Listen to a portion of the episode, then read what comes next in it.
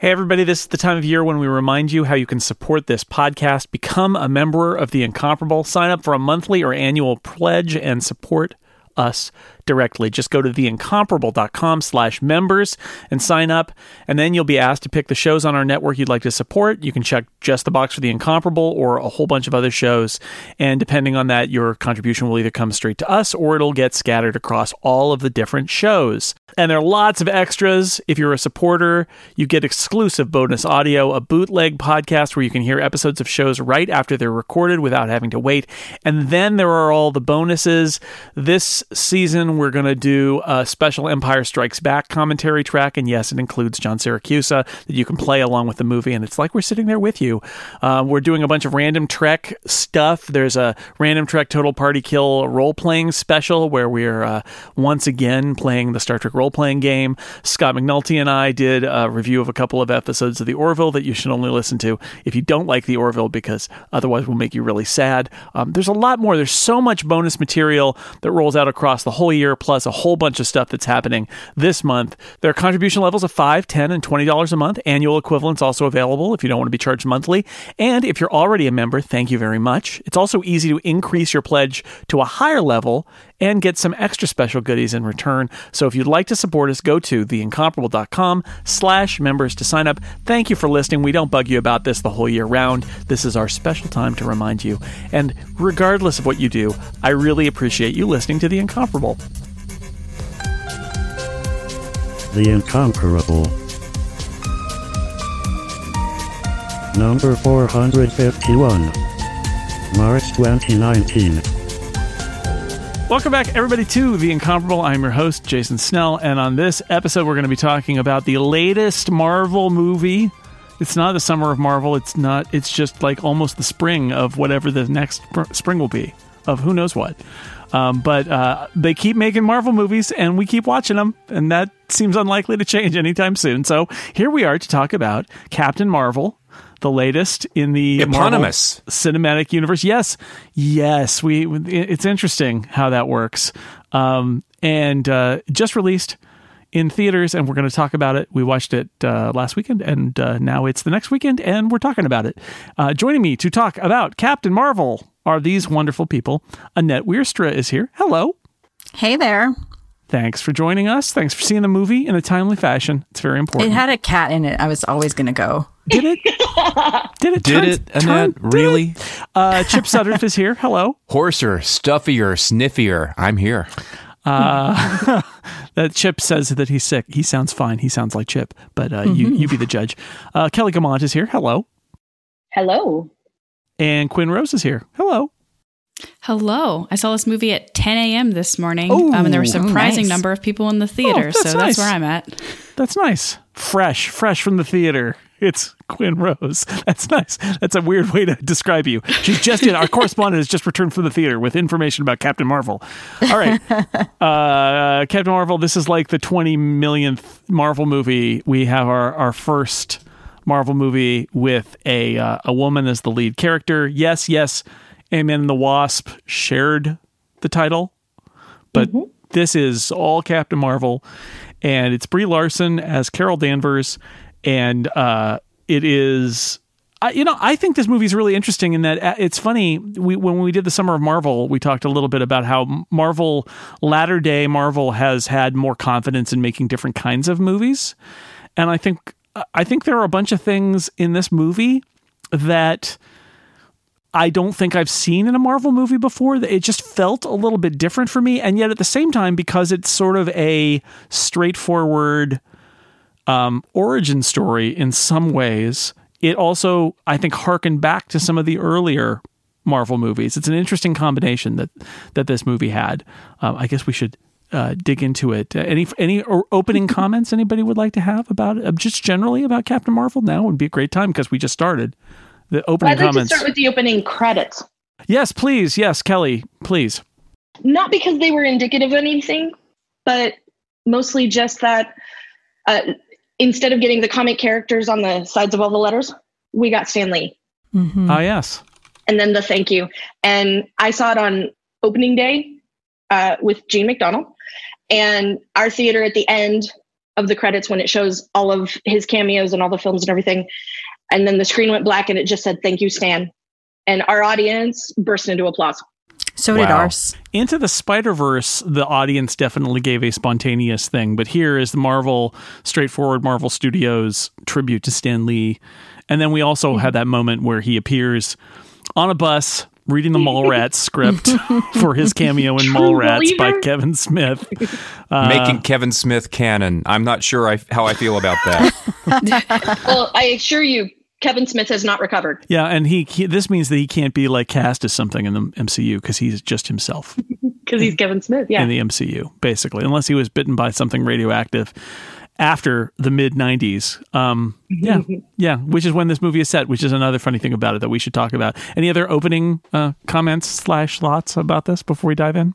The enthusiasm level for this movie coming into it, I couldn't quite figure out where it was coming from because... In the back of my mind, I was like, didn't we go through this 2 years ago with Wonder Woman? I remember a good friend of mine saying after she left Wonder Woman, you know, is this how men feel all the time? She was so excited after coming out of Wonder Woman. And the enthusiasm for Captain Marvel seemed to be building to a fever pitch for a character that few people know about unless they're deep into the comics. And... yet, it seemed to pay off. I'm not sure if it was just because canny marketing and because it was a Marvel movie and all that stuff, but it seemed like people were getting the same thing, sometimes even more so from Captain Marvel than they were getting from Wonder Woman. The enthusiasm for this has been great to see after the fact. How many people out there among you had any knowledge at all of this character? Because I think that, you know, the general movie-going public probably had zero knowledge of Carol Danvers. Did any of you have similarly kind of go in with little to no knowledge of what this was going to be about? That would be me. I have not been to a superhero movie since Wonder Woman, so clearly I have a pattern. So yeah, I know virtually not. To be honest, I don't even know the difference between Marvel and DC stuff. So I'll drive, I'm sure, many people crazy. They don't talk. They just, they don't, we must not talk of the other one. That's all. It's Coke and Pepsi. Let's just leave it at that. I might accidentally bring it up because I don't know. So yeah, I knew nothing and I thoroughly enjoyed it. So. Well, that's good. I mean, that is, I think, one of the tests here is that this is, there's a long, Chip and I at least, I don't know if Quinn or Kelly has any more of the background here, but I could tell you that I'm pretty sure Chip, with his encyclopedic knowledge of older comic books, and I could both tell you about the long story of Carol Danvers, who's a character who's been kicking around for almost 50 years, I think. I gotta tell you, Jason, I think you're actually alone in this one. Well, I bought issues. I have somewhere in a plastic box somewhere in my garage issues of Ms. Marvel from the 70s, and she was a character in the late 60s, early 70s, I think, Captain Marvel series, which was a different character, which was a guy named Mar-Vell, who is adapted here. Annette Bening is Mar-Vell in this movie. Spoilers for Captain Marvel. Really, don't listen to this episode if you haven't seen it, unless you want to be spoiled about it. But because why would you do that? Again, why would you do that? But anyway, she had a long history. She was given her own series as Ms. Marvel, tying into the 70s era of feminism, and she was the feminist superhero, which is why she was Ms. Marvel, you see. And then over time, she had different character aspects. She was her powers were stolen by Rogue from the X-Men at one point, and then she got new cosmic powers, and she was binary for a while, and then eventually I think went back to being Ms. Marvel. She was in S.H.I.E.L.D. for a while. They did all sorts of things with Carol Danvers. So Carol Danvers never really had a particular kind of like character name that she inhabited for a long period of time. It kept changing, but the character of Carol Danvers kept staying in the comics. And then ultimately what happened was, in the last decade or so, what they decided to do, so the original Captain Marvel was famously killed off in a graphic novel in the 80s, I want to say, the death of Captain Marvel. And of course, unlike almost every character in comics, he's more or less stayed dead the whole time. And then in the last decade, they had the brilliant idea of taking Carol Danvers, who was Ms. Marvel and was always tied to Captain Marvel, and making her Captain Marvel. And there have been several runs, and the movie is basically all based on that. So rather than this long history, there are bits from the history that are kind of plumbed and used in various parts of this movie with the Kree and all of that. But the core story, which is that Carol Danvers is a fighter pilot in the Air Force and a test pilot, and ends up with these kind of cosmic powers and is able to fly, do things that actually, it's funny, in the Marvel Cinematic Universe, I read somebody speculated that she may be the most powerful superhero in the Marvel Cinematic Universe, and I think it might be true. She can fly. She can blow up spaceships with her photon bursts. Like, she is super powerful. But it's all based on the work of the last decade or so of this character, which is interesting. So they've got 50 years of history, but they're really only focusing on the last 10, which I think is smart. Yeah. And not just the last 10, but specifically Kelly Sue DeConnick's. Yeah. Mm-hmm. Runs, exactly. Which I thought was sort of notable, which is the only reason I have vague knowledge at best. Yeah, right. And that's where the costume design and all of that stuff is coming out of. I was aware of the character, but I had seen her in a couple of Avengers issues here and there. I was aware that she had appeared in X-Men here and there, but all I know of her really is having read some of the initial stuff that Kelly Sue DeConnick did. And she made Carol Danvers into a confident badass, and ever she has been. And that's sort of the character as it's been in comics, like you said, for the last 10 years. Mm. When you first asked the question, I was going to say I didn't know a lot going in, and then Annette answered, and I was like, okay, I know more than that. I've seen every single Marvel movie, most of them more than once, and I don't know why, but I just love them so much. And so I had sort of a familiarity with like the universe and like sort of some of the stuff leading up to her appearance, but somehow I completely missed all of Carol Danvers in the comics. I was familiar with like the name and a little bit of sort of the more recent runs with Captain Marvel versus the new Ms. Marvel. But I don't think I've ever read a Carol Danvers comic ever somehow. So I also tried not to watch trailers for it as much as I could going in. So I was pretty surprised by most of the content of this movie. Well, that's good. That's good. I think that is the biggest difference in terms of comparing this to something like Wonder Woman, is that Wonder Woman, I feel like, has just been in our culture for so long. And I feel like it would be hard not to pick up at least some opinion about Wonder Woman from just osmosis, basically, because Wonder Woman has been around for a long, long time.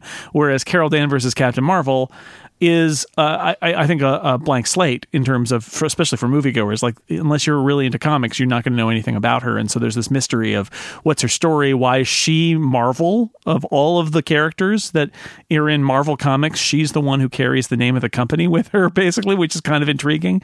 All right, let's dive into the movie. I wanted to start with the time frame and the structure of the movie, because I think those are the things that are the most interesting and most different from other Marvel movies. It's set in 1995, so it's a movie in the 90s. As the trailer showed us, Quinn, you may not have seen the trailer, but she crashes into a Blockbuster at the beginning of the trailer. Gives it away a little bit that this is going to be a period piece. We have a de-aged Samuel L. Jackson looking at the height of his Pulp Fiction powers. There's a de-aged Clark Gregg as well. And it is in the 90s. It's an era before there was an Iron Man or any other Avengers. And Captain America was presumably in like an ice cube somewhere and not available. And so we get this set in the 90s. And then, so I think that's worth talking about. And then on top of that, I have to say, they made a very interesting choice to tell this story out of order,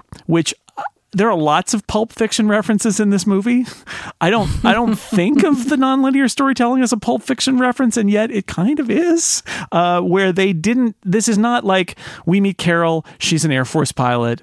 She has a boss who is a little bit mysterious. who is Annette Bening, and then they get in a crash and then aliens show up and she's taken off to be an alien and she forgets that she's a human and then she comes back to Earth. Like, that's a very straightforward origin story. And this movie doesn't tell that story. This movie is Veers is an amazing superhero among these Kree superheroes, and then she gets stranded on Earth and discovers that she's actually human. So the 90s, super nonlinear, the way this story gets told for reasons, plot reasons. But I thought those were things that made this movie feel really unique. For those of you who lived through the 90s, Quinn, I'm not sure if that disqualifies you. I feel personally attacked. Let me take a break and tell you about our sponsor. It's Pingdom. Pingdom, the company that makes website performance monitoring easy. Everybody loves a fast website. Pingdom is helping to keep your favorite sites online. Netflix, Amazon, have you heard of them? Spotify, Twitter, BuzzFeed, Slack. Just a few of the companies who trust Pingdom to take care of their website monitoring, because websites today are very complicated. This isn't just about, is my website up? It is about that, but it's also about what is going on your website. Do the user registrations work? Do logins work? Do checkouts work? Other parts of your website, Pingdom can test them all. And that means your users will get the smoothest site experience possible. And if something happens, because you will be betrayed by your computer eventually, right when you least expect it, they're waiting to betray you. You'll be the first to know because of Pingdom. Super easy to get started. All Pingdom needs is your URL. They will take care of the rest. That's it. Go to pingdom.com/Snell, my last name, right now, for a 14-day free trial with no credit card required. And when you sign up, use that code Snell, my last name, Snell, S-N-E-L-L. At checkout, you'll get 30% off your first invoice. That's huge. Thank you to Pingdom for supporting The Incomparable. So 90s stuff. Any thoughts about? She spends most of the movie wearing a 9-inch nails T-shirt, which I have on good authority. Somebody on Twitter who was involved in all the 9-inch nails merchandising said that's obviously a bootleg because the line thickness is wrong. But anyway, and what's interesting is now 9-inch nails is selling a limited edition of like the same style of shirt, but it's the Captain Marvel logo. Of course. And we also there's also, in addition to the 90s setting and the blockbuster video, and there's a Radio Shack that figures in. And of course the car chase involves older car model styles because it's the 90s. And there's also a lot of 90s music. Obviously we get Nirvana, we get Hole as well. And of course, in the climactic fight scene, we get No Doubt. So there's a lot of 90s stuff happening in this movie. And the pager. That was the other thing that really struck me. Yep, pagers, grunge. Fury tells her to lose the flannel at one point because it's the grunge era. She looked like a rebellious niece. You know, like Captain America as a period piece, I think it's kind of funny that they set this in the 90s. I think that is a fun thing. It also makes me feel extremely old. That's where I was. I mean, Guardians of the Galaxy. I'm young enough that the music in Guardians of the Galaxy, the soundtrack to those movies, really doesn't speak to me. That's stuff that I wasn't really listening to when I was real little and all that. And, you know, and Captain America is totally a period piece. So I was sitting in this theater feeling like, I'm supposed to feel like this is a period piece, but I don't. It feels like yesterday. Yes. And the only part where I really hit the rock bottom was when they were waiting on the CD-ROM to load, and I was like, "Oh my god, it was that long ago, wasn't it?" That part got a good laugh in my theater. Oh yeah, that was really funny. I felt like, because 1995, I was 22. This movie it felt like it was made for me, especially coming from the outside, perhaps. But I just really enjoyed going back to that time period, because you do forget how long ago that was. And every bit of technology that took forever just seemed, it was delightfully funny. The internet cafe scene, right? That got lots of giggles in the theater as she's very slowly waiting for pages to load, and the progress bar in Windows 95, people. That made me laugh a lot. Windows 95, there it is. Yeah, I'm very curious about Quinn, your reaction to this, because it was the shift from other people's nostalgia to my own nostalgia, and it was kind of painful emotionally. Well, the sort of time period of this is really interesting. So I was not alive in 1995. I was alive soon after. So, but it was. Sorry. But it was very interesting because I like the very particular 90s setting and feeling of like Blockbuster and Windows 95 and internet cafes is like, that is not, that's like right before my time, but it, technically, but it's like very ingrained, I think, in sort of nostalgia culture right now. And so even people my age like to pretend that they remember these things and then being big deals. And even, and when I was like growing up on the internet and like a young teen, the older teens were always like into that kind of thing and talking about that kind of thing. So it's very ingrained in my mind as a very particular 90s feeling. So even though I didn't live through it, I still recognized everything as like, wow, that's so 90s. I'm sorry if I'm just making you all feel old, but that was my perspective on it. That's good. I, one of the things I like about The Incomparables, we can cover the gamut in terms of generations, and by that I mean from you to Dr. Drang. Gets us. Hi, shout out to Dr. Drang. Yeah, it is a little bit weird. Chip, I share your feeling. But actually, my sweet spot is the 80s, which is why Guardians doesn't quite hit it, and this doesn't quite hit it. This is my kind of college and post-college era here. But still, I think it's fun. Like, again, Marvel has made more than 20 of these movies now. They all should have, ideally, they should not all feel the same, right? And then by setting this movie in the 90s, by that alone, you have done something to make this movie feel a little different than every other Marvel movie, which I think is a good thing. And I just one more note on this, as I love especially the inclusion of the pager as sort of a plot element. And I mean, obviously they had planned this out before Avengers, where you have the pager show up, and it was like, why is this a pager? And so that was sort of like this great hint that this was going to be that Captain Marvel was going to be sort of this period piece. But I just think that it works so well in the movie as like, there are so many movies that in the modern day have to do something to sort of inhibit communication because communication is so like ever present and always happening now that putting it back in this time just made that way easier, but still allowed that little, when it could be there, it was there, when it was necessary for the plot. And then when it wasn't, it wasn't. And then it led to that beautiful little like extra vintage pager thing that I hope continues to be a thing with the next Avengers movie. There's a plot point in, I want to say, the last season of Buffy the Vampire Slayer, where they all get cell phones and there's a wink to the camera, essentially, where they're like, wow, this would have made our lives easier earlier. And it's one of those things. It's like, TV shows and movies before a certain date, there's this whole set of things you can do with plots that you can't do when everybody can communicate with everyone else instantaneously, which is why we end up with movies where people like lose their phones or go into a dead zone or something like that, because otherwise they would solve the plot and then there wouldn't be a movie. But so good times. Oh, the 90s. Remember that. Remember that. Another thing that's interesting about this movie is how many parallels it makes mentioning Guardians of the Galaxy in the movies, or the music in Guardians. This is not Guardians of the Galaxy 3, and yet it is very clearly on the shelf of the Marvel movie library with Guardians of the Galaxy, right? So we have... It's like Guardians 1/2. Yeah, exactly right. Guardians 0, because... and I thought in some clever ways. So they're treading a lot of cosmic Marvel ground here. We've got the Kree.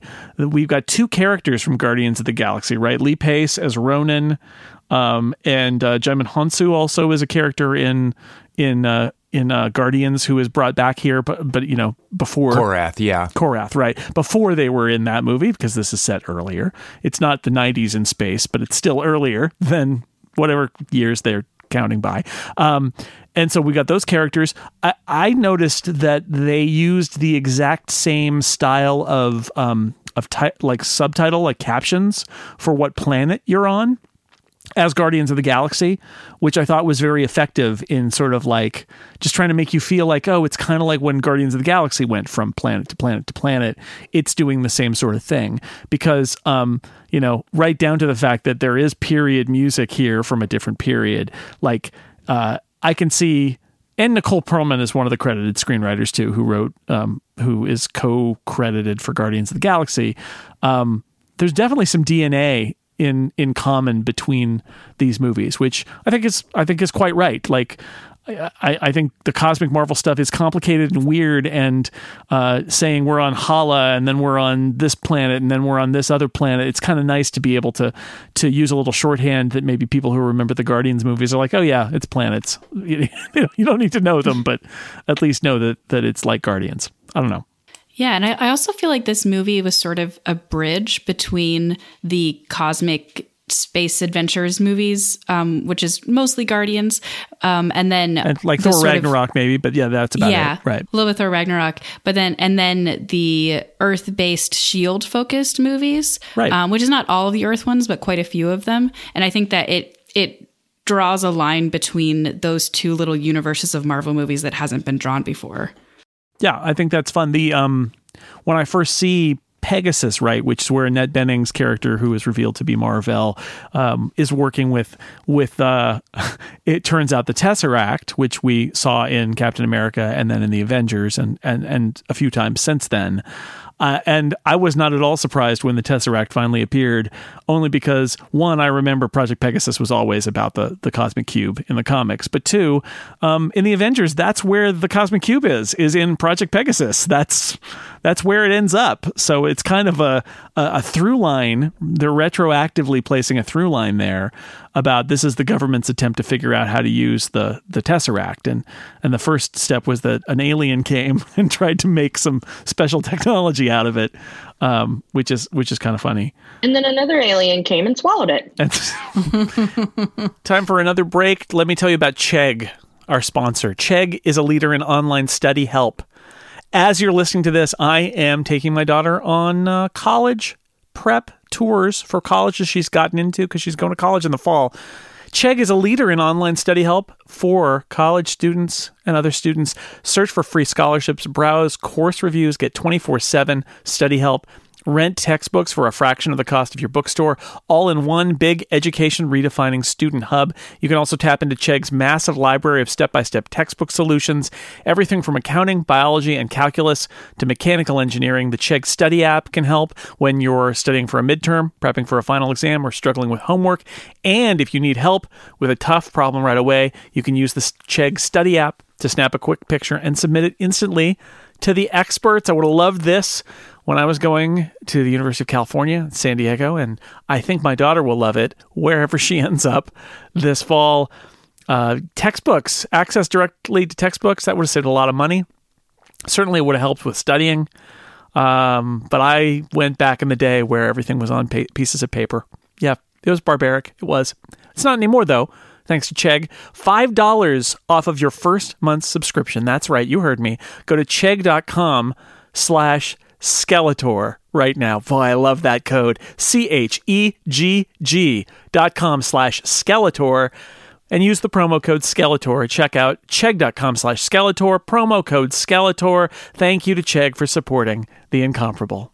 Any thoughts about the linear storytelling, or the non-linear storytelling that they made a choice here to start us with Carol as Veers and have her kind of like unravel her origin story, which is a different way to do an origin story. How did everybody feel about the way they chose to do that? I liked that we got to unravel it with her, and I thought that's what made it work. She didn't really have a relationship with her best friend. And then they got to know each other through that process again for Carol. And I liked that she was figuring out as we were figuring out. And that was, for me, that was the part that was really compelling. I feel like this movie kind of represented that idea of start in the middle, where it really did start in the middle of her story rather than in the beginning, as you described it linearly earlier. And then that causes the problem of like, well, the audience doesn't know what's going on. So it's like, okay, well, she doesn't know what's going on either. Mm. And so as she sort of pieces together everything, just like you were saying, like we piece it together as well. And I really liked that because I truly did not know what was going on. And so for me, it was really fun to unravel that story. I enjoyed it. For me, I had enough comics knowledge that I was bringing with me that the first third of the movie was a little less engaging for me because I had more of a sense of where it was going, and I knew more than Veers did at the time. the hints that were being dropped, I was like, oh, okay, that's Carol in her airplane, things like that. But like we were saying at the beginning, you know, she's not a household name character. So I envy the rest of you all for being able to take the ride at the intended pace. Yeah, that was definitely me, because I didn't know anything. Confession, I was a little confused because I was like, isn't Supergirl Kara Danvers? Are they related? Yes. They're not. It's Marvel and DC, but yes. I know. I'm like, I'm really sorry, but I spent quite a bit of time trying to figure out how they fit together. Mm. They don't. I know that now. But no, I did feel from someone coming in really fresh, because that's one of the things that stops me from going to a lot of the Marvel movies is I'm afraid that if I don't watch all of them, I can't watch any of them.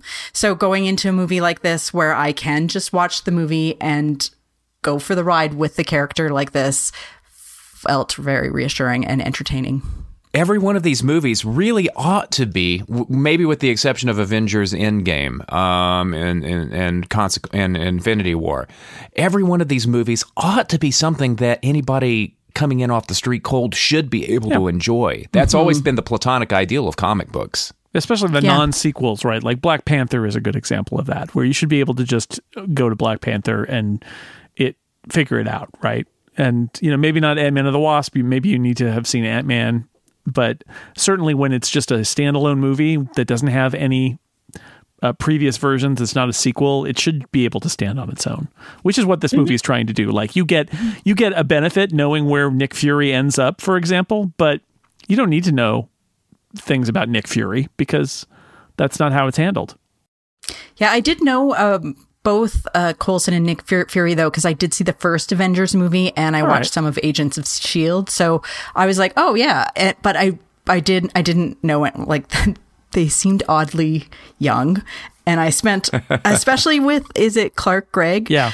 I was like, is that the same actor or is it someone they put his voice in? And that was kind of cool. So Lola, which is an effects company that has specialized in de-aging actors, and Annette, if you ever watch Ant-Man or Ant-Man and the Wasp, you'll see Michael Douglas especially. There are flashbacks to Michael Douglas in the 80s and 90s, and it's like Wall Street Michael Douglas. And it's the same thing where Lola has specialized in this ability to de-age actors for shots, and it is kind of amazing because Clark Gregg's in this a little bit. Samuel L. Jackson is in this a lot, and he just looks like, he looks like Pulp Fiction Samuel L. Jackson, except, you know, a little less shaggy, but because he's a S.H.I.E.L.D. agent, and not a hitman. But like, it's well done. He doesn't look fake at all. I thought it was super effective, both of them.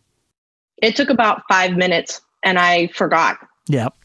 I didn't even notice Samuel L. Jackson, possibly because that version of him seemed so familiar. It didn't strike me with him at all. I was like, oh, that's just him. Until later I realized, oh, yeah, he's a little older than that now, isn't he? Yeah, that was the part of the movie that I was the most anxious about, because even Michael Douglas in the Ant-Man movies was a little too Uncanny Valley for me. I agree. But this, no, it was perfect. It was scarily perfect. Yeah, to the point where I was like in Rogue One, where I was kind of looking at the Peter Cushing CGI character and being a little, which is different because the actor was performing this. It was, you know, whereas Peter Cushing's been dead a long time and they had somebody performing as him. But in that, I kept thinking about like the shots that they were using and are they trying to hide this and all of that. And I just forgot in Captain Marvel. I mean, I knew that he was being de-aged, but it just, my brain finally just disengaged. I unclenched and I was like, it's fine. And like, just watch it as a movie and stop thinking about the fact that Samuel L. Jackson doesn't look like that anymore because this happened 30 years ago or 25 years ago. It's just forget it. Unclenched is such a good way to put that. Like when they first appeared on screen, I was like, wow, they look different. Okay. And then I just continued watching the rest of the movie because I was like, if I spend too much time thinking about this, my brain will latch on and I need to just go on. Yeah. Yeah, it's fine. It's just they did a great job. I think that's the bottom line, is like when you finally kind of unclench your brain and are like, it's just, you know, a flashback, and I don't know how they did it, but it doesn't matter. It seems magical, actually. It does. It really does.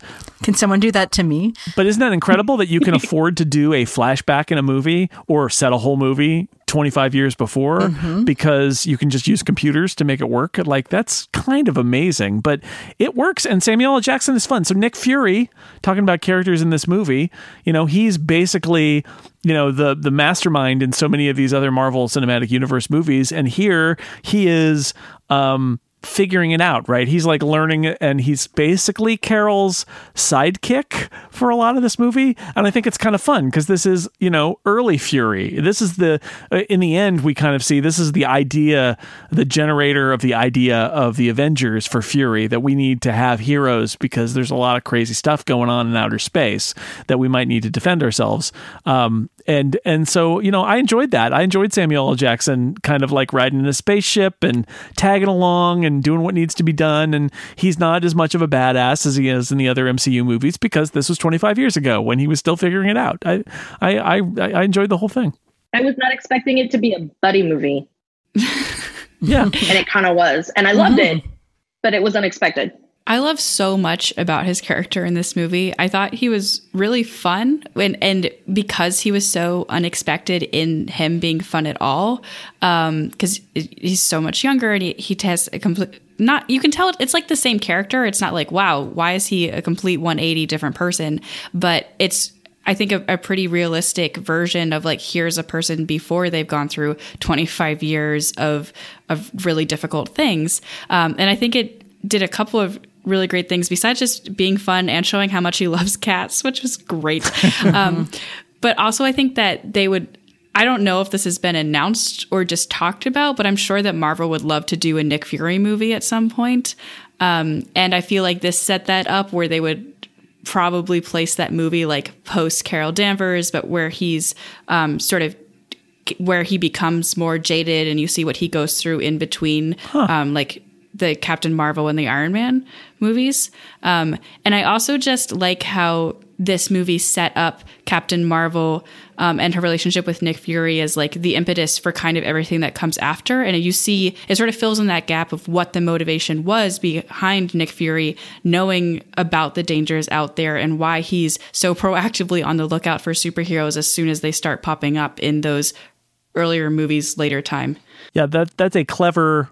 Again, to make this movie something that you can watch without knowing anything about the other Marvel movies. But I think they did a good job of making it meaningful. If you've seen the other Marvel movies, especially if you've seen, you know, the earlier ones where S.H.I.E.L.D. starts to appear, that now you've got, or, you know, and if you watched like Agent Carter or something, you get some of that vibe too. But it's like, this is the, you know, before the MCU as we know it started, there were things going on, and it retroactively makes you rethink how you think of Nick Fury and, you know, so in the post-credits scene, they're, you know, at the end of Avengers Infinity War, Nick Fury pulls out the Captain Marvel pager, and we don't know what it is other than that it's got that symbol on it, and he calls for help. And in the post-credit scene, or mid-credit scene, I guess, the remaining Avengers are looking at it and saying they should reboot it, and they powered it for a while, and they're hoping that the message gets there, and then the camera pans, and Carol's standing there, and she's like, "Where's Fury?" And it's funny, because in that moment, you're like... wow, this new character we just met totally has seniority on everybody we've been watching for the last decade.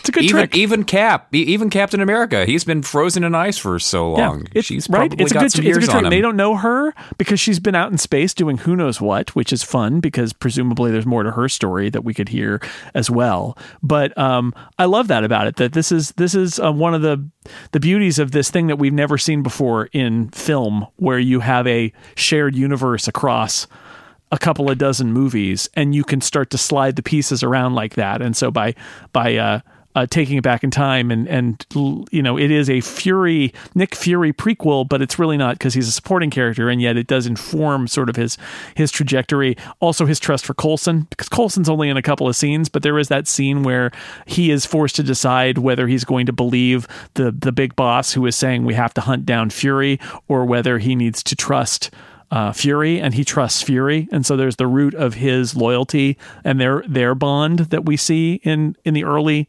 MCU movies. We see it there. And one thing I liked was sort of watching I guess he's Agent Exasperation at this point because he's not quite to Fury yet. But I like seeing... Look, his mom calls him Exasperation. His siblings call him Exasperation. Everybody calls him Exasperation. But I liked seeing... And I feel like it was probably hard to do because he's been playing this character for so long. Now he has to go back and play this character, but new, kind of. And I liked seeing the seeds of who he ultimately becomes, who we see later. And so it was really interesting. And then that credit scene, I am very excited to find out how that's going to play out. Yeah. Oh, yeah. That's the big reveal here, which we all sort of saw coming. But if you saw Avengers Infinity War and that last scene, but in this, very much the whole point of that mid-credits scene is to show Carol among the Avengers and say, Captain Marvel will return in Avengers Endgame, which is in like 7 weeks or 6 weeks or something. It's not that far away, but this is an interesting little reveal, which is Marvel has managed to make these two giant... continuity heavy Avengers movies, the one from last year and the one from this year, and then inserts this movie in between them and says, actually, this movie is very important for that other movie. That's a nice trick. Very nice trick. Can we talk about Brie Larson? Yes, that was next on my list. Next on my list. Let's talk about Brie Larson as Carol, as Veers, and then Carol Danvers, Captain Carol Danvers, test pilot extraordinaire, and also with all the superpowers. How are we feeling about Brie Larson as Carol? I adored her. Yeah, I thought she was great. Yeah. The Captain Marvel character in the comics, what little I've seen of the Kelly Sue DeConnick stuff, I initially thought that Brie Larson might be a little not imposing enough. The comic book character seems taller, if that's possible. I don't know. But it doesn't take long. That opening scene where she's in training with Jude Law, she is imposing right then and there. And she just doesn't care either. She's got an attitude about her that is delightful. She never apologizes. She is comfortable within her own skin, except for the point when she's starting to doubt her memories, and then she comes back to that point. She's a captain. She's a leader. She's right from the beginning. Yeah, I think it's telling that one of their consultants on this movie was Jeannie Leavitt, who's a brigadier general in the U.S. Air Force and was the first female fighter pilot in the Air Force.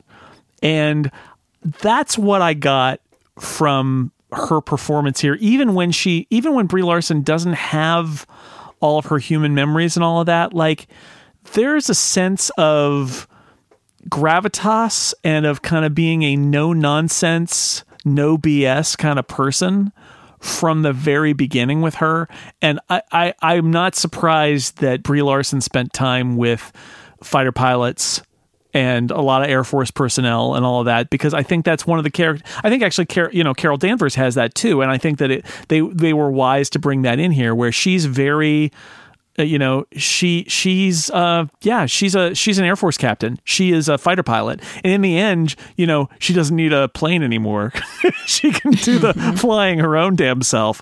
But she's got that demeanor, and it's interesting to see how that's performed. She does a good job. I agree. But it is very much, to me, it struck me that she's very much a take no BS, fighter pilot demeanor the whole way through. Well, and some of the off-screen stuff sort of underscores that. They talked about the time she spent at Nellis with an actual active serving unit of fighter pilots and all kinds of questions. And I think the brigadier general that you're talking about, she said, like, Brie Larson asked how you carry your helmet bag and all these different things, like very particular, specific questions. And then finding out that she physically trained for a year to do this. And the video of her pushing a Jeep up a hill with a full tank of gas and a guy in it. And the thing about how like she can deadlift 225 pounds in order to get to do this part. Like she took it so seriously. And once again, we have a comic book movie with an unbelievable exercise regimen that I would fail miserably at doing. But if you wanted to put out some sort of exercise program for people like me who want to be Captain Marvel when they grow up, that'd be awesome. Yeah, I really felt the way she presented herself, she didn't need her superpowers to take pretty much anyone down, even though those are awesome. But she had a real strength about her in terms of physical strength as well as strength of character, that she just, yeah, she was very strong. And yet when she started reconnecting with her human side, she didn't lose that strength and sort of seriousness, but also you saw her sort of soften towards, I think it's Maria and Monica, her friend and her daughter. Right. That I really, it's just like all of a sudden you sort of saw her become more human in those moments as well. Yeah, I really like that section of the movie where they're in Louisiana at the Rambeau's house, and you know she's one of her colleagues, one of her fellow fighter pilots, and one of the women pilots, and so they definitely had a bond. And then Carol obviously disappeared when she was taken away by the Kree, and she's got her cute little daughter. I will say, for those who don't know the comics, there have been several characters who've been Captain Marvel over the years. One of the characters who was Captain Marvel is Monica Rambeau, the little girl in this movie, was also Captain Marvel in the comics for a while, which is it's just a really like nice hat tip to those characters, that they sort of like move them around and put them in this movie as the Rambeau family. But it's nice to see them together. I like the flashback too, where it is, without a lot of time being spent on it, very clear that it was difficult for women to be pilots in that era, and in that era too, when women were not allowed in combat operations. Maria says basically like, we ended up having to be test pilots because they wouldn't let us fly in combat, which is true. Basically, so it's not true that they were like test pilots for Kree scientists with secret lightspeed drives. That part's not true, probably. Nellis Air Force Base, you never know. It's Area 51. Anything is possible, but the fact that women fighter pilots had and pilots in general had a hard time in the Air Force in that era is absolutely true. So that they bonded over that as well, and that they showed them playing like in the bars of Right Stuff reference. By the way, the Right Stuff shows up several times. So this idea of astronauts and fighter pilots and test pilots and that attitude is pervasive in this movie, because that's who Carol is. And in the end, she gets to fly around without needing a plane. I mean, I kind of love that, right? Like, she's got the weapons and she's got the flying, and she's got the demeanor. She just doesn't need anybody but herself, because she is powerful unto herself in the end of this movie. Kelly Sue DeConnick, the comic writer, said that Captain Marvel and Captain America are very similar characters because they both have to have the superpower. They always get back up after they're knocked down. The difference is that Captain America always gets up because it's the right thing to do, and Carol always gets up because F you. I have a lot of thoughts kind of relating to this stuff about the development of her character, and specifically the development of her superpowers, because when we get to this scene where it's sort of shown how she actually received these powers, which have gone unexplained for most of the movie, and you see that she chooses to shoot an energy core, which then pours the energy into her body, which is what gives her these powers. And I feel like that moment was so pivotal in my understanding of her character, because I think it was so different than the way we've seen any other hero receive their superpowers. You have people who are kind of born into something, like Thor. You have people who just completely random events happen, like Spider-Man. We've had people like Iron Man who sort of built something, but still like were really stumbling around with it, and didn't necessarily like they had skills, but they didn't necessarily earn what they had in the first place. Whereas she, it wasn't like someone bestowed powers upon her because she was a good person, but like she made a very difficult choice and chose to do the right thing, and that ended up giving her superpowers. And not only that, she was incredibly well trained beforehand and afterwards to be a fighter pilot, even though she wasn't allowed to fly, but she was in the military. She's well trained in combat. She was part of like the Kree army afterwards. And I just drew this back, that I find that almost every female hero in the Marvel Cinematic Universe is similarly like expertly trained. You've got Captain Marvel and Black Widow, the Wasp, all of the women in the Black Panther. Whereas not all, but most of the male heroes fall into like a former, the category where they kind of stumble into powers and, or get them in a different way. Or, and so they like become skilled over time. And it's like, they get gain that great responsibility over time, whereas she like had great responsibility. And so therefore got the great power afterwards. Yeah, like I said, I just find that sort of the most interesting pivotal part of my understanding of her character. And then I think that the only other similar thing is like with Captain America, but I think even then it wasn't like a hero's choice that he made. It was like he wanted to be a hero and he wanted to serve his country, but it was still ultimately like a contained experiment, whereas hers was much farther along sort of on her personal journey with this, and then it changed everything. That was all a lot of jumbled thoughts, but I'd love to hear what other people thought about this particular thing. I think it's also was really interesting how her controlling her emotions was she's trained to confine them, control them, don't give in to them, which of course is what we're always told. We're too emotional as women. And that's how the Krell were training her to in saying that would enhance her skill and enhance her powers. But in the end, it was actually the opposite was true, like releasing her anger. And to me, it was anger and sort of like that seeking justice for these people, the other, is it the Skrulls? But yeah, so like releasing her emotions was what, and removing whatever they were put on her to kind of confine her powers freed her. So that was an interesting choice. It did feel a little bit gendered in the sense that, you know, we're not supposed to be emotional. So just let us. Yeah, this movie does some really interesting tricks with your expectations. And like Yanrog, Jude Law, in that opening scene where she wakes him up and they go spar, it is a apprentice and master relationship, right? He is Obi-Wan. He is teaching her, oh, you have to, you know, or it's like every kung fu movie too. It's like, you need to control your emotions. You need to, you know, don't let them rule you. I will help you be a better person. It was fantastic. I really enjoyed that that was the moment when she stopped playing by his rules and recognized that they were his and his alone. Yeah, the sort of laying down the expectation that he's doing the Ben Kenobi thing. And that's supposedly, and I'm sitting here as a guy who's not used to being told by others to regulate my emotions and so on and so on.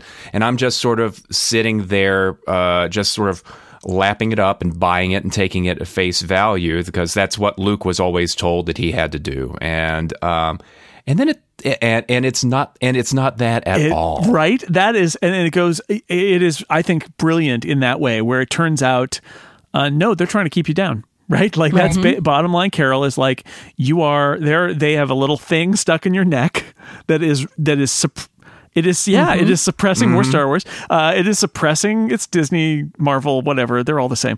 It is suppressing your power. And when he's telling you these things to be helpful, he's not helping you. He's actually undercutting you and gaslighting you. And that leads to that moment at the end where he takes off all his stuff and he's like, fight me for real. And she's like, no, dude, that's not going to happen. And she blasts him with a photon burst. Like, it's such a great moment. And I'm sure for women, it has much more resonance than it does for me as a guy, but I can recognize exactly what happened there, which is he is gaslighting her and undercutting her and underselling her so that she is, subservient to him and will do and thinks that she's not good enough and that he has to tell her what to do.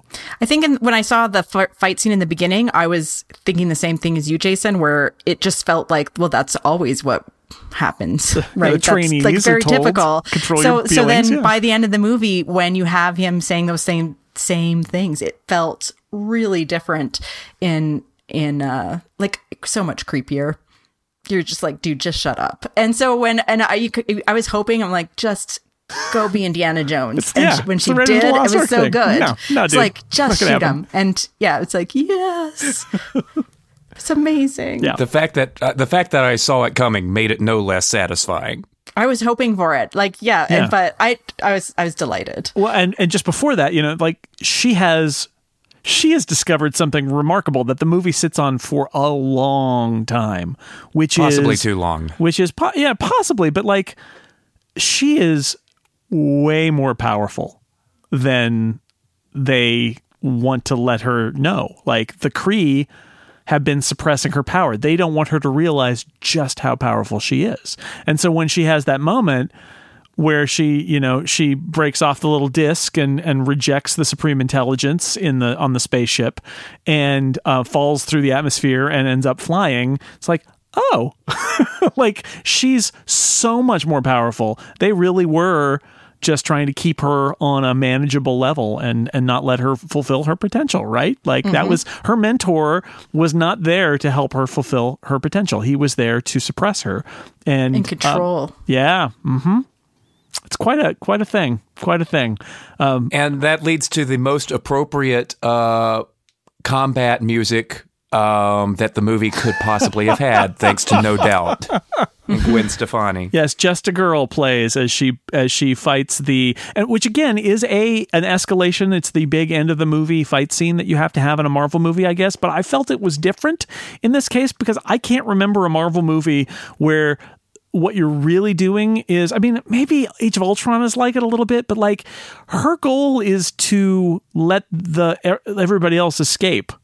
And delay these guys who used to be her team until they can get out. And it felt, you know, it is a big explosive, blasty, climactic fight scene to No Doubt's Just a Girl. Absolutely.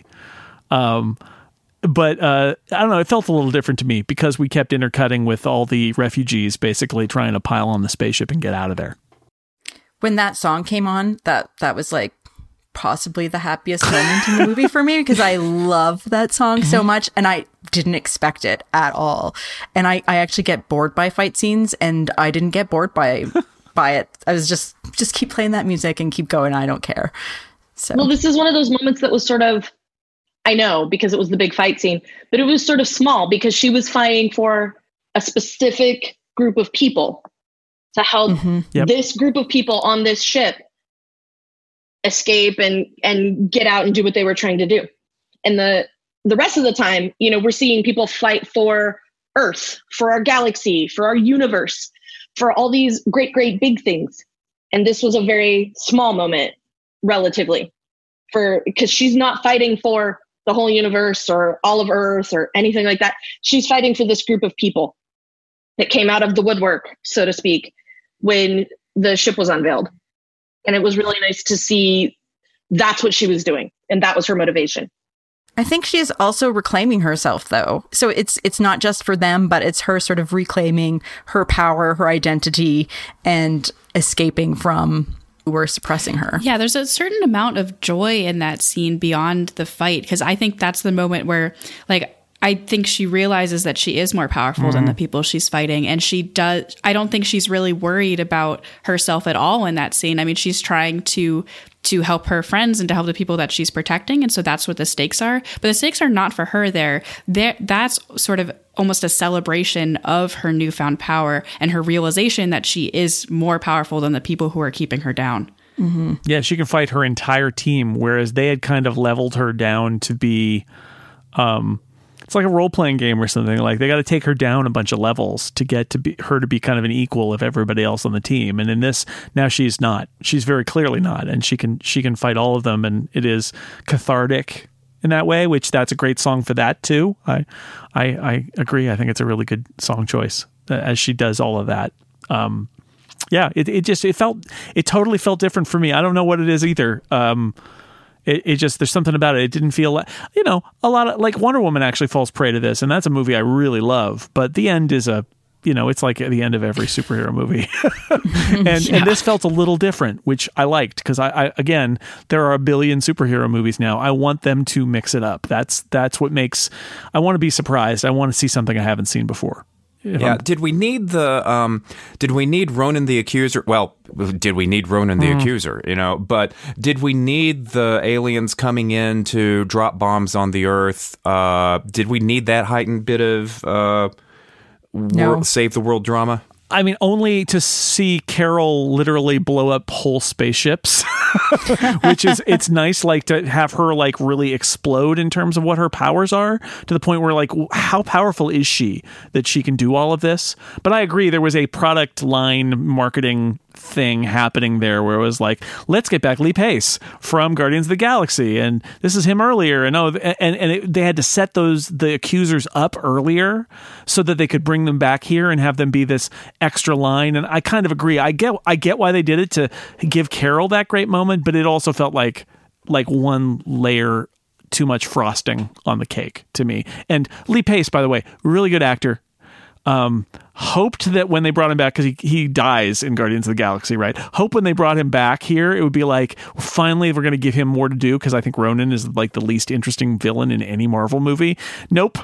He's a hologram for most of it, and then he has a couple of lines, and he's still super boring, and is defeated, and turns and runs, and oh well, not that interesting. The scene of them just flying away from her is pretty great, though.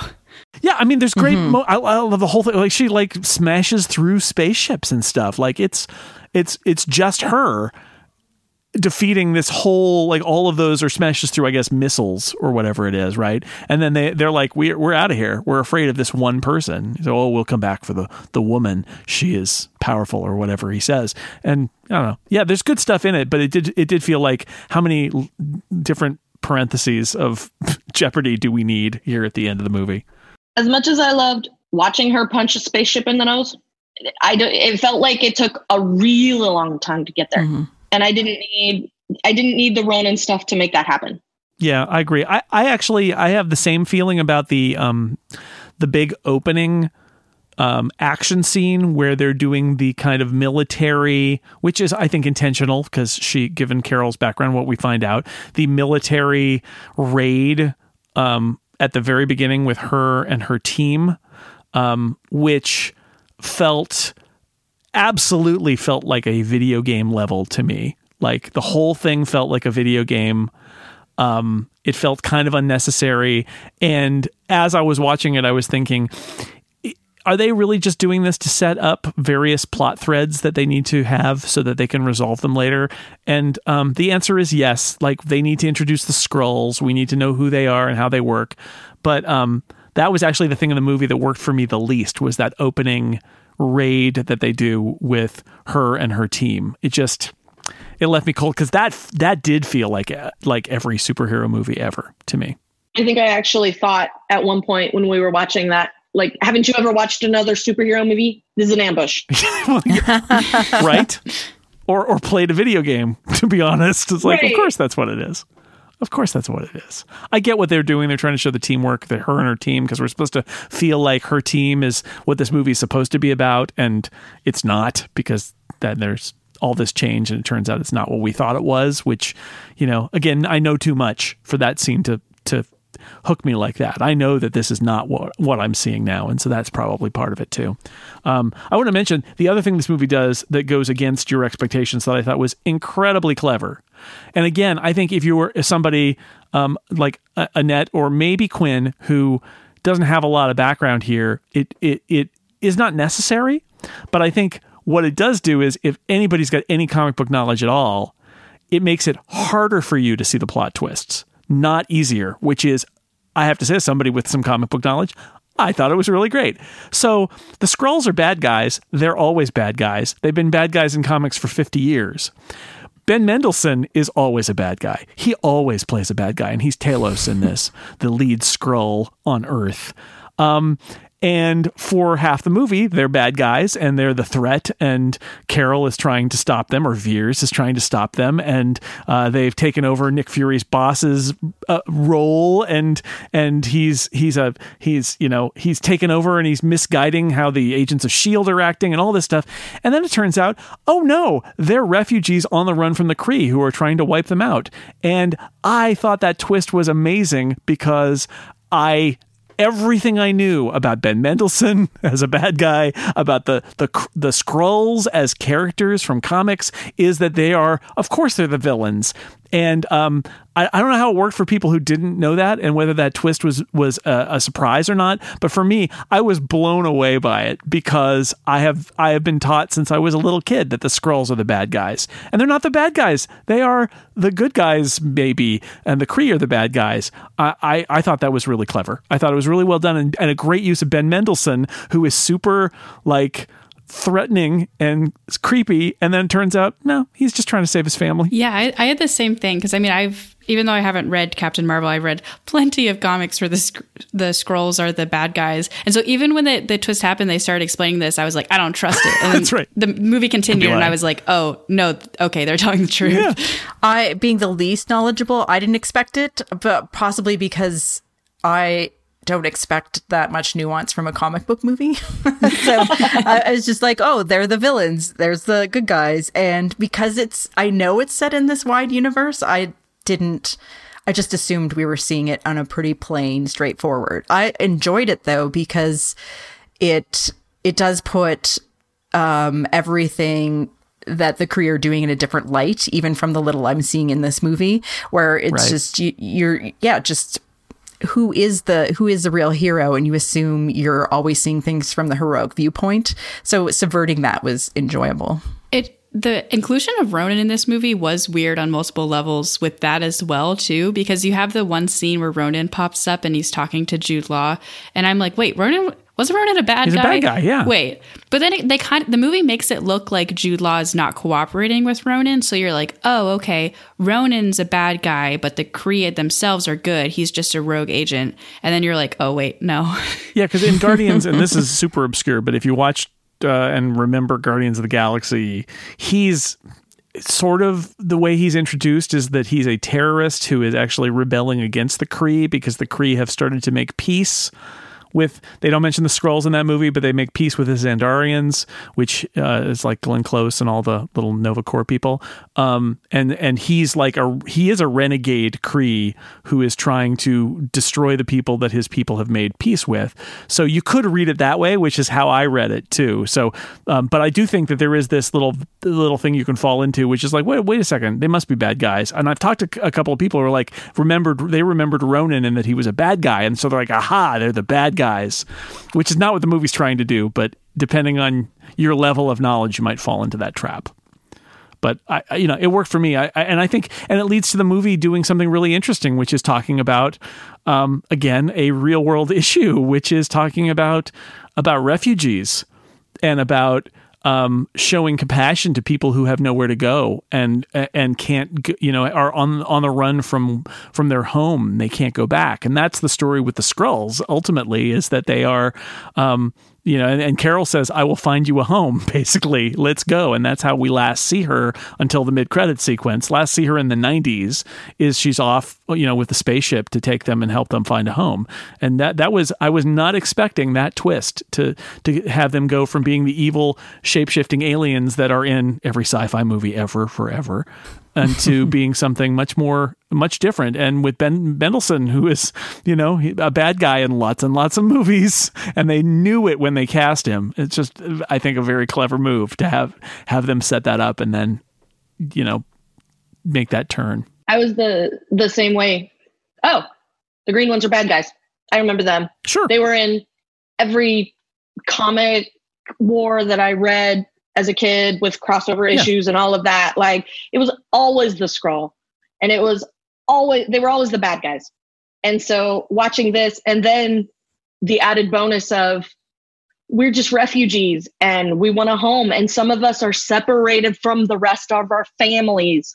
Yep. Like, twist the knife, like, just for anybody that wasn't already hit over the head with this, hit them over the head some more with this part, which is the only part, like, I really liked how they did it, but it was the one part that felt very comic book movie-y obvious to me, was that bit where what they were trying to say about being separated from your family and they're refugees, and they weren't really the bad guys the whole time, and they're just trying to find a place to live.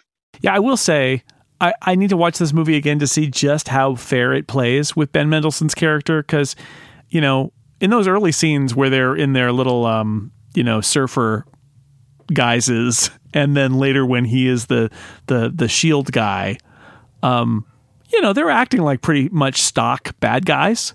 And, or even before that, when they've got her trussed up upside down and they're probing her mind. Mm-hmm. And so what I want to do is I want to watch it again and see how, like, there are ways to play that where in hindsight you're like, oh, I see. They weren't, like, you can see why they were doing it. And it's because she's their enemy and they're trying to, and they're desperate. I'm not 100% sure that the movie actually will hold up on rewatch to that, but I'm going to watch for it because, you know, they definitely play it very well as that they're bad guys. So when you watch it again, knowing they're not the bad guys, does it still make sense? I don't know, but it worked in the moment for sure. Okay. I have one other topic that I wanted to bring up, which is Goose, the cat / Flurkin, adorable cat. From the comics. In the comics, he's named Chewie, and that's enough Star Wars collision that they changed it to a Top Gun reference, which, again, we're thinking about Air Force pilots. Top Gun reference makes sense. Adorable cat. Nick Fury definitely enjoys that cat. And I had those moments where, and you've got characters saying, no, that's not a cat. That's a Flurkin. That's an alien. I'm like, okay, you guys are weird. You Skrulls are weirdos. It's just a cat. You don't know what a cat is. And then there's that moment when they're going into space on the retrofitted plane, and he's like sitting on the dashboard. And I thought, that's totally an alien because a cat would not do that. But we end up, you know, the cat Flurkin ends up eating some Skrulls and swallowing the Cosmic Cube for a while. And then in the final end credit sequence, making that sound that any cat owner knows, which is barfing up the Cosmic Cube. I hate it when my cat does that. I heard people in our theater shudder when he my family was saying the only thing it was missing is before he makes that noise, he needs to go some plaintive meow, because that's what our cat does before he barfs. They had it down pat, right down to the. He calms down a little bit, and you think that maybe you've dodged the bullet, and then and out comes the and out comes the Tesseract. Adorable though, right? Adorable. Like I need to see, and it turns out in the comics this has actually happened. I need to see Rocket Raccoon and Goose the Flurkin together. I need that. I need that now. Yes, furry, weird. You may only have to wait a month. Furry creatures. You know, that's entirely possible. We could be having the crossover to end all crossovers in Avengers Endgame. Yep, Goose and, it's going and to be Rocket. Goose and Rocket. That's the team up we needed. Suddenly, I'm ready to go to that movie. Oh, I remembered it from. I dimly remembered it from the comics, and I was sort of having that stupid deja vu moment in the theater where they were saying he's not a cat, he's a Flurkin, and I'm like, why does that sound familiar? Mm-hmm. And then tentacles everywhere. Yeah, in the Captain Marvel comics, they find out that he is, because Rocket. It actually is Rocket Raccoon is like, that is not a cat, that is a Flurkin, and Carol doesn't believe him. And then they go into like a little side hatch, and her cat has laid like 500 eggs, and she's like, okay, maybe.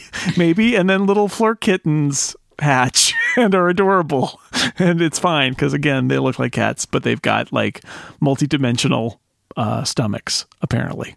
That's a thing that they have. So I thought that was a great little moment. I like that cat. I think it's funny. The cat obviously was Marvel's, was Annette Bening's, right? And has been left over at that facility all this time, hanging out, waiting for its moment, its moment to move. And then it makes it, and it's like, okay, here, I'm gonna go with these two, something like that. Since she probably recognized Carol, I would imagine, or maybe she just knows that Nick Fury is a good person to adopt. I don't know.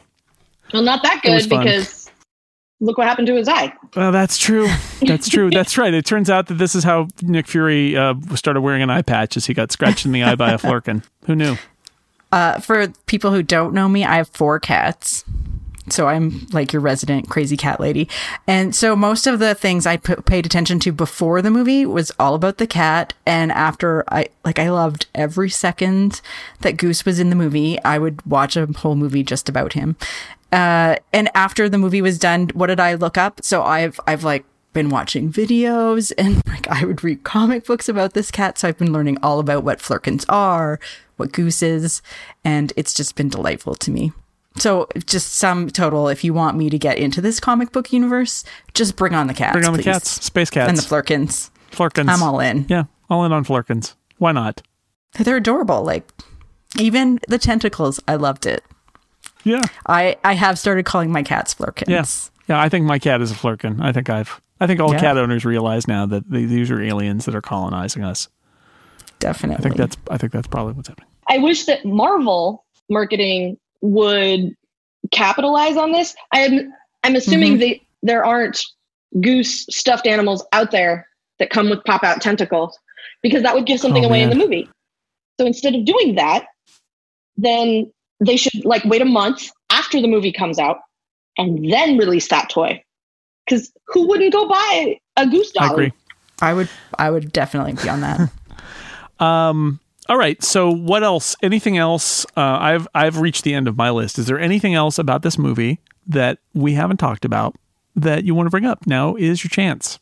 The supporting cast is all good.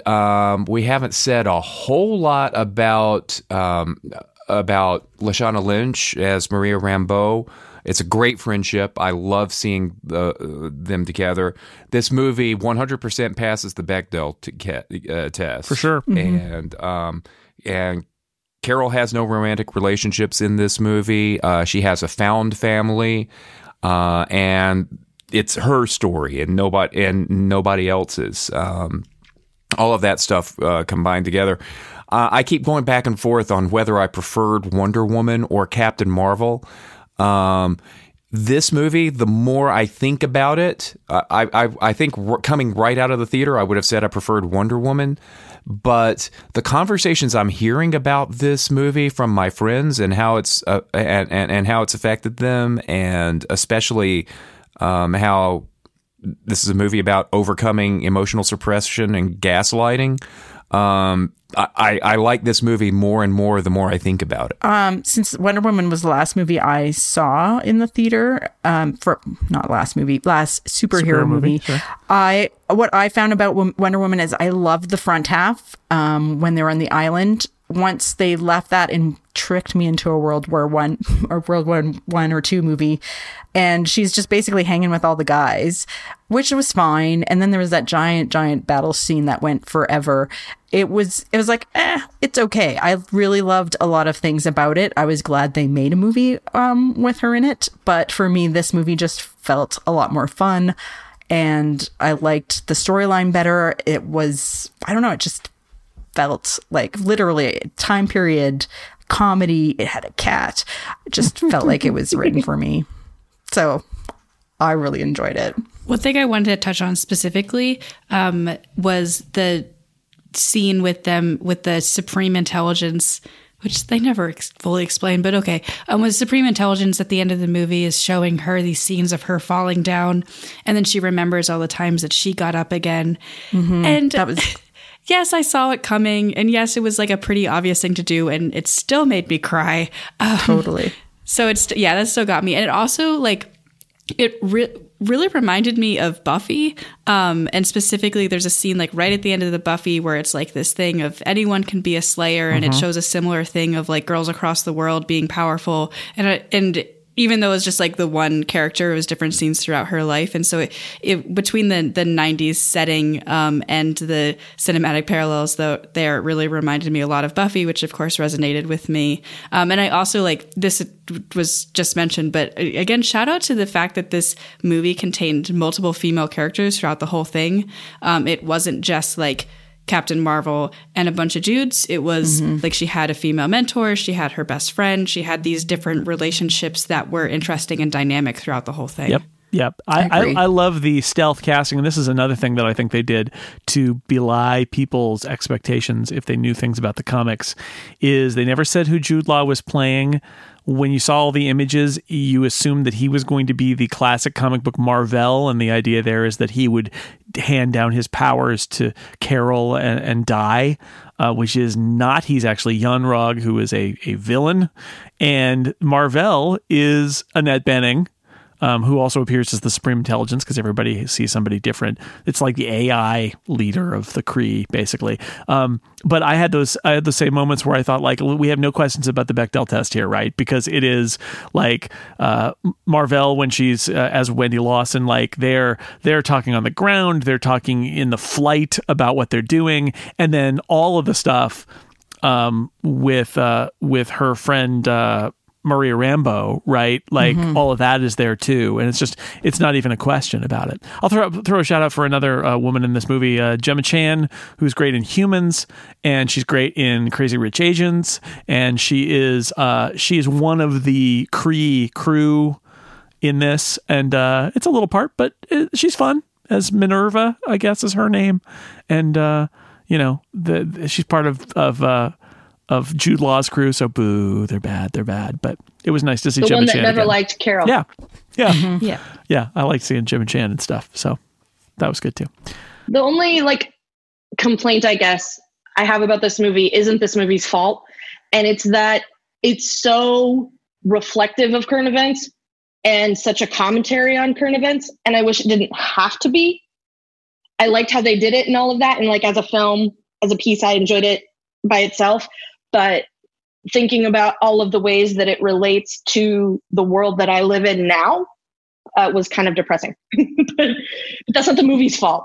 So last question. This might be a little less appropriate for Annette than people who've seen more Marvel movies.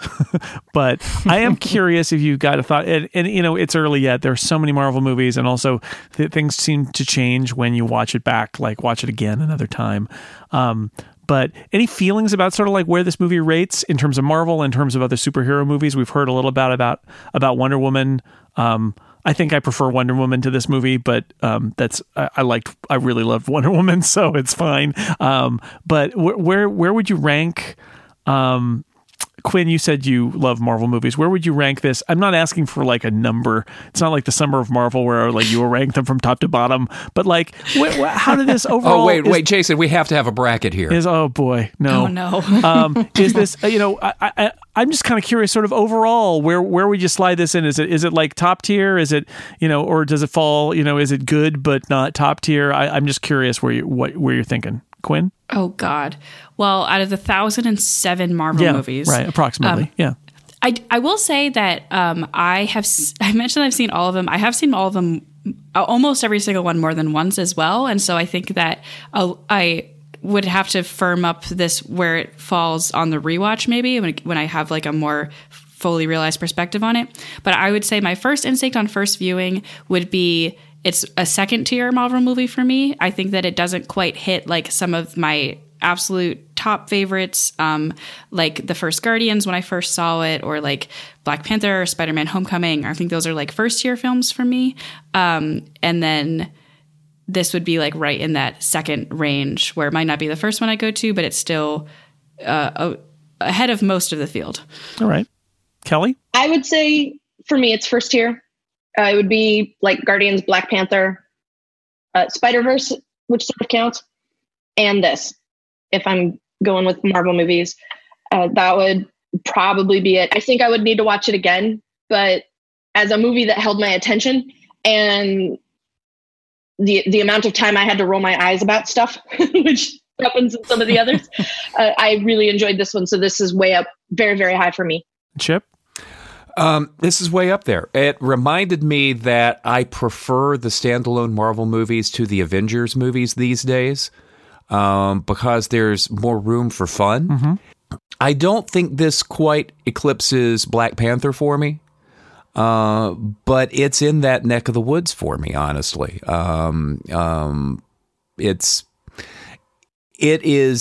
It's layering, like you said at the top of the podcast, it's layering all this different stuff on top of a pretty familiar formula for superhero movies and even Marvel movies.